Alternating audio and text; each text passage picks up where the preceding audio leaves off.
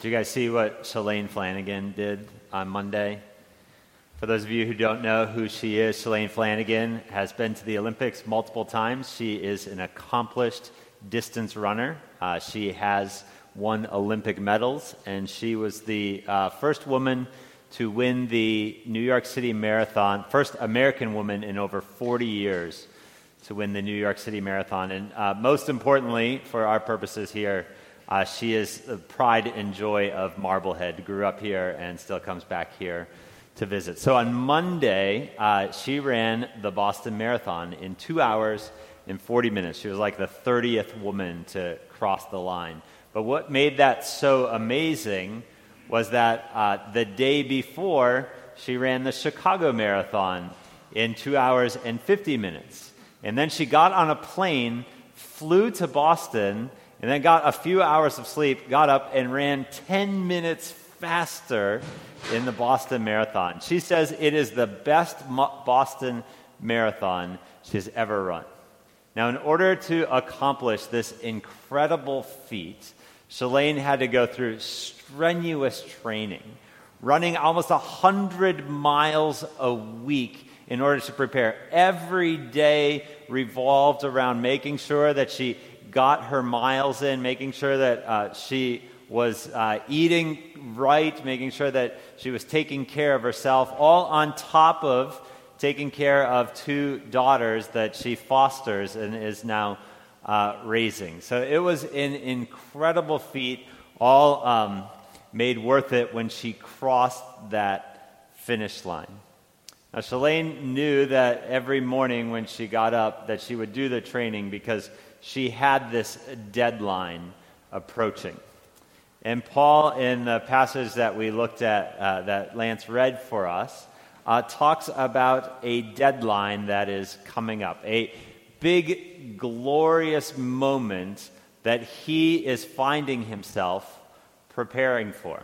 He says that uh, moment is what he calls the judgment of Christ in verse uh, 10 of 2 Corinthians chapter 5. We must all appear before the judgment seat of Christ so that each one may receive what is due for what he has done in the body, whether good or evil.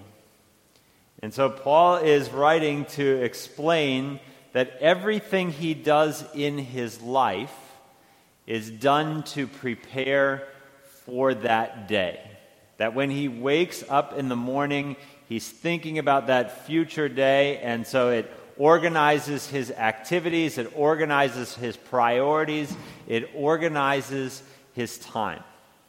Now, runners are known for keeping pretty meticulous records of what they do. It used to be that you wrote in a notebook and then people started keeping spreadsheets, and now it's all uh, on watches and in apps. But uh, you could look back and you could see every single uh, mile that a runner has run and what pace they ran in at what time, what the weather was like, things like that.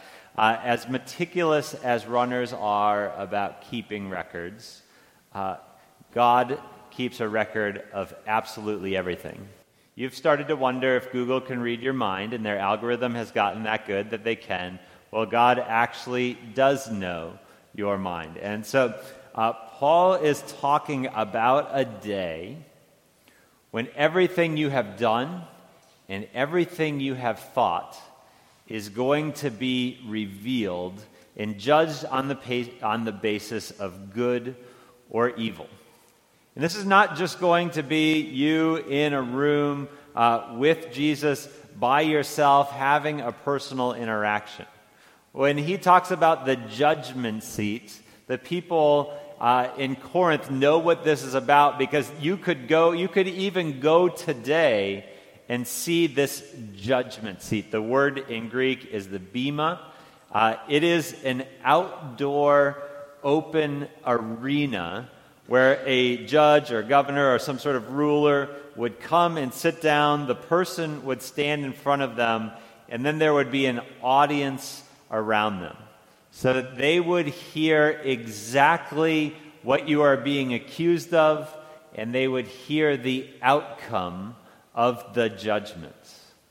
This ought to be uh, a fairly heavy thought for us this morning. That there will be a day when we stand before God's glorious throne and everything that we have done is going to be revealed in a very public way. If this morning you feel like, well, uh, if we're going to be based on the uh, basis, if we're, we're going to be judged on the basis of whether we've done good or bad, then uh, maybe I'm going to do okay. Maybe uh, the first half of my life was a little rough and, and the scale was a little heavy on the bad side, but now that I'm a little more tired, now that I have less energy, now I'm starting to, that's starting to go down a little bit and then, uh, or up, I guess, and the, and the, the, the good deeds are starting to, I'm starting to add those on slowly and maybe, maybe, maybe I'll do okay. I just want to uh, help you understand the standard is not like a curve based on what you've done uh, compared to the other people in this room or the other people in the town that you live in or the other people even in the world. Uh, the standard is Jesus Christ and his righteousness. God sent his Son into the world as the righteous one who showed us exactly how to live. And Jesus Christ did not live for himself, he lived for others. Paul says in verse 14, the love of Christ controls us. Or another way of, of uh, translating that is the love of Christ constrains us, like the banks of a river constrain the water that is going through it. The love of Christ constrains us because we have concluded this that one has died for all, therefore all have died. And he died for all that those who live might no longer live for themselves, but for him who for their sake died and was raised. When he uh, describes the way that Jesus lives, lived his life, it was a life of love. According to the two great commandments, love God with all your heart and soul and mind, love your neighbor as yourself. Everything that Jesus did fit within those two guide rails. Jesus Christ did not think about what his uh, most important needs were or, or what, what he could do to advance his resume or his reputation or his own comforts. He lived for the good of others. And so he sets the bar so incredibly high. He, he says that whatever you did for the least of these, you did to me. So if you go and visit someone in prison, you're doing it for me. If you feed someone who's hungry, you're doing it for me. If, if you clothe someone who's naked, you're doing it for me just as I did when I lived my life. And so if we think, well, I'm not doing too bad until I compare myself to Jesus and realize how much of my time and how much of my energy and how much of my uh, intentions and desires are focused on my own needs and my own comfort and my own reputation, we realize that we fall way short.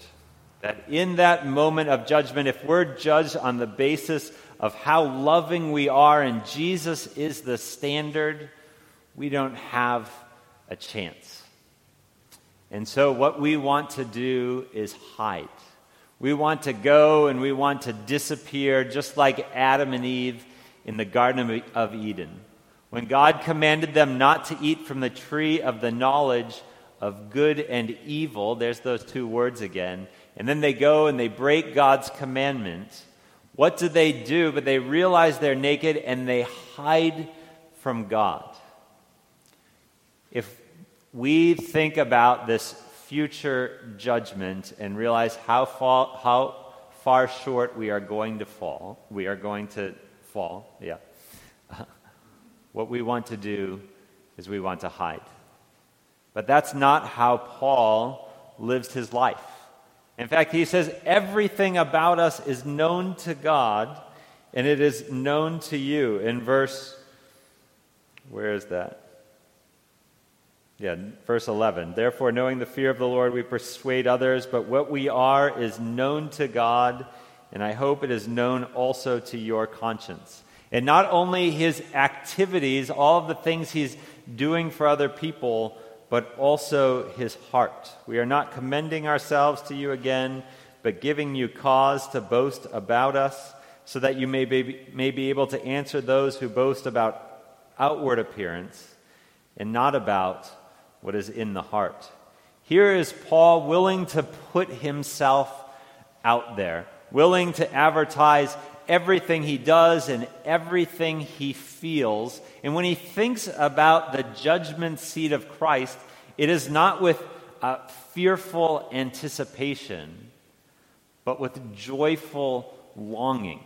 He actually cannot wait for that moment when he stands before the judgment seat of Christ. He says, he says I, I long to depart from this body and to be present with the Lord.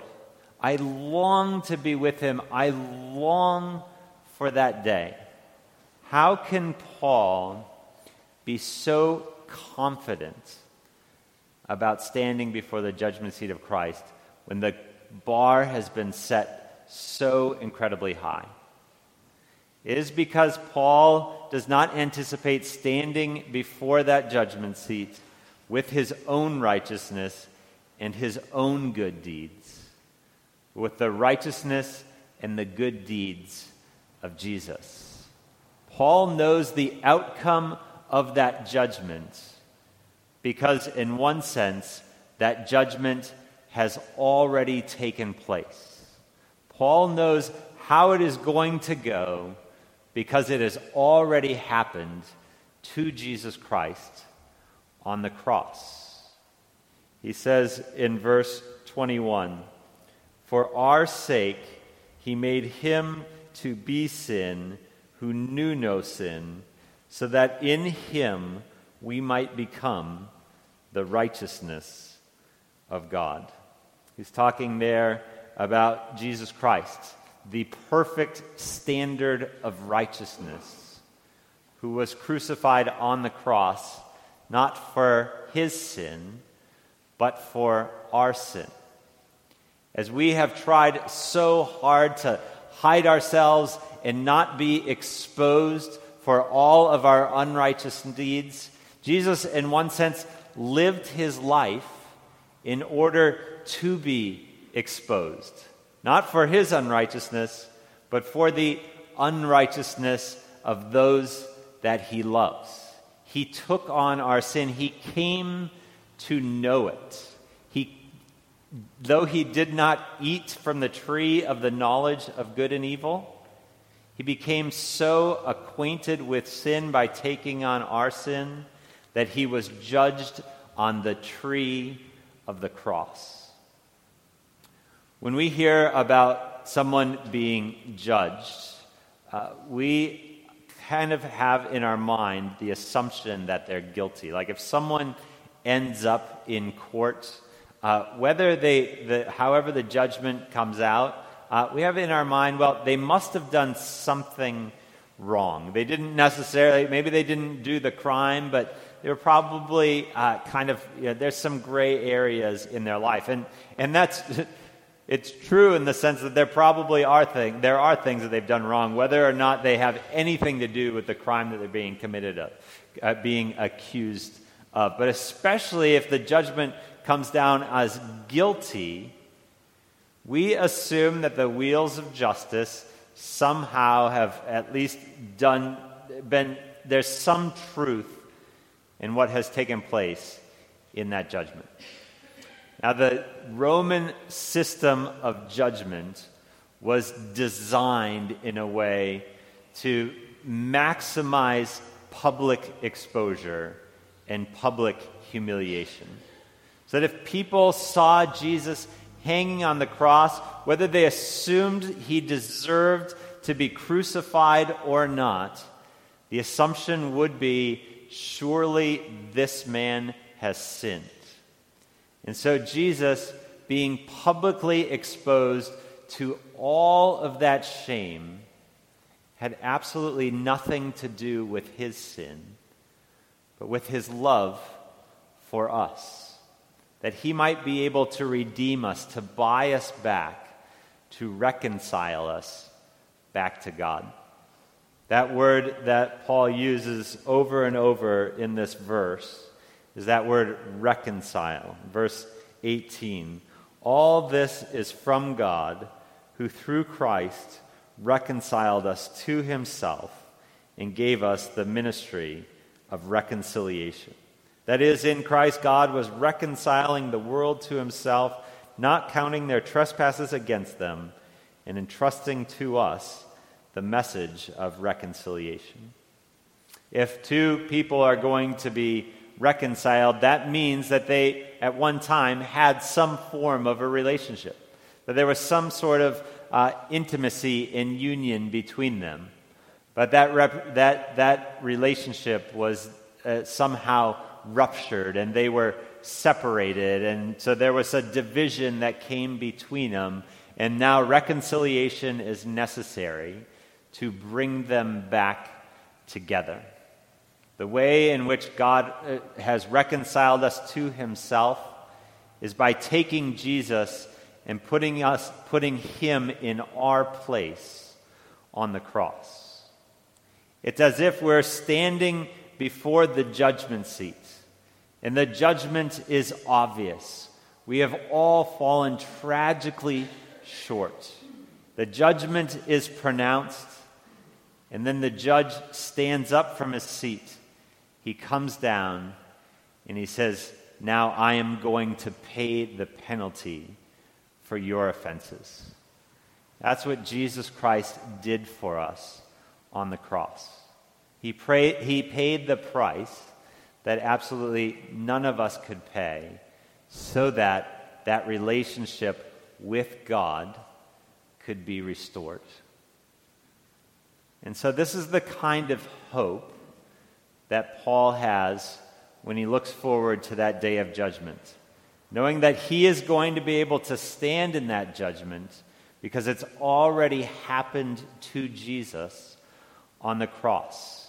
And so now it's not a fearful anticipation of that, but a joyful longing for that day to be fully realized. And so that's why Paul can say, Now, as I long for that day, I live for the one who loved me. He says in verse 9, whether we are at home or away, meaning whether we're with the Lord or whether we're here on this earth, we make it our aim to please Him. Not because He's trying to earn more points with God, but because He knows that God has already accepted Him in Jesus Christ. In fact, he says he's been already transformed so that what he is going to be in that judgment, he already is now in this body. In verse 17, therefore, if anyone is in Christ, he is a new creation. The old has passed away. Behold, the new has come. A new creation that is longing to be revealed in the end times but is already happening right or has already happened right now inside of our hearts. So he says it's no longer about keeping score and trying to build up points for that day because that is a completely uh, hopeless exercise. But it's about receiving what has already been given. It's about living that new life that God has already given to us through the death and resurrection of his Son, Jesus Christ. I was uh, struck by the, what this means for us uh, as I recently reread uh, biography of Rich Mullins. Uh, Rich Mullins was one of my favorite singers uh, when I was in high school and died in a car accident uh, the week of my, the day before my 18th birthday. And so uh, I've come to learn a little bit about him. There's an amazing movie, and you, if you listen to one of my sermons a few weeks ago, I don't recommend movies. I recommend, uh, this is the one movie I recommend, The Ragamuffin. It's about Rich Mullins. And uh, part of the story is about his relationship with his father. And uh, his father was a, a, farmer and a mechanic, and uh, he was really comfortable with machines and animals, and not so uh, comfortable with uh, being affectionate with his children. And so this caused a lot of pain in Rich's life. And uh, he always wondered if his father accepted him, if his father uh, approved of him. And uh, his father couldn't, couldn't give him a hug, couldn't tell him that he loved him. And one of the assignments that his spiritual director, Brennan Manning, gave him uh, after his father died was to write a letter from his father to himself.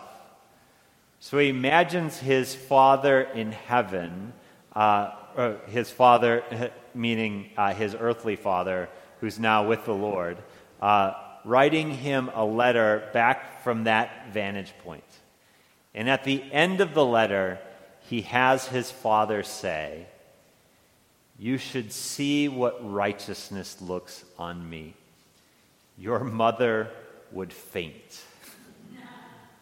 And then he says, And I see it with you, and I, I see it on you, and I am bursting with joy. And for me, as a powerful illustration of someone who outwardly, perhaps it wasn't so obvious uh, what their relationship with Christ looked like, but now in heaven it's so fully revealed that if you could just begin to grasp a little bit of what it means to be a new creature in Christ, to no longer be naked, but to be clothed not with your own good deeds, but with the righteousness of Christ, how that would transform how you think about God and how you think about others. If you knew how deeply you were loved, that would change the way in which you love others. If you knew that you could stand before God confidently, being clothed in the amazing, glorious righteousness of Christ, that would change how that you live before Him. Knowing that it's actually possible to love Him and to love others. And knowing that you don't have to exhaust and kill yourself doing it out of obligation but you can, you are free to pour yourself out, out, for others out of love. Because really, everything we do is out of love. Whether it's love for power or money or reputation, or out of love for God and others. Whether it's out of love for self and, and lust and, and self gratification, or whether it's out of love that has been given to us from God. Everything we do is out of love. Shalane said in an interview that the reason that she's running these marathons now, after having retired actually from professional running, is that she's fallen back in love with the sport. There was a time where she did it for money and for reputation and, and for recognition. But now she's just doing it out of love. She's realized it's something that she loves to do. And she says, because of that, this was the best Boston Marathon I've ever run. That's what it looks like on the other side of judgment. When we realize that we no longer have to do, so, do things to prove ourselves or to earn points for some future judgment we know that we've already been accepted. We know that Christ has already been judged in our place. And now we are simply free to love.